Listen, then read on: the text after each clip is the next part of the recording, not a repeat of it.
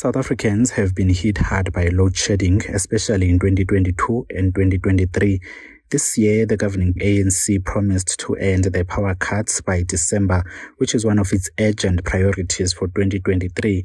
ANC Secretary General Fikile Mbalula has been adamant about ending load shedding in December, but now he's not committing to a date. I spoke and I said, and I'm repeating it, that by December, the ANC wishes that load shedding should be over by yesterday. Not tomorrow. And load shedding should be gone forever, not for elections. Because it affects our businesses, our way of life, and everything else. And I said our projections from the report we get is that by December. This is the opposition in this country. People who've got ideas. They are banking on load shedding to win elections. It is only four days left. Mbalula said load shedding will be over. I can assure you, comrades, we have challenges, but load shedding will be over.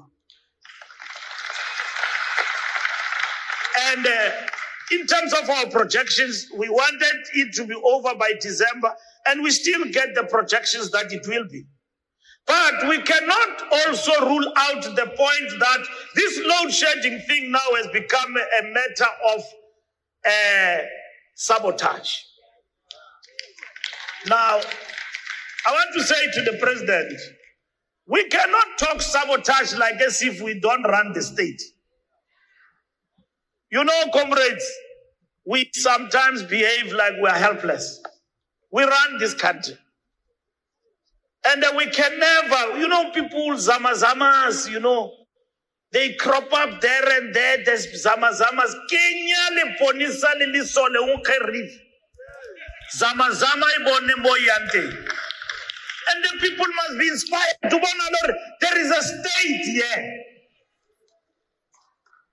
There is a state.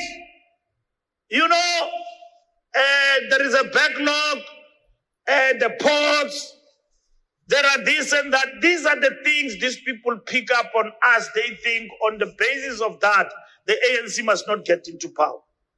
To the point where some of our people now believe their propaganda. When you get into the household, you talk to the people about the ANC. A person says, I don't see what they are doing. RTP. The enemy is inside. And when they tell you that uh, 2024 is 1994, to them, it means different things. John Steenhuisen must understand that 20, 1994 to him meant uh, defeat of apartheid. And to us, 1994 meant freedom. And that freedom in 2024, we will defend it. And it will never go backward. Reporting for Times Live, I am Bulelani Nonyukela.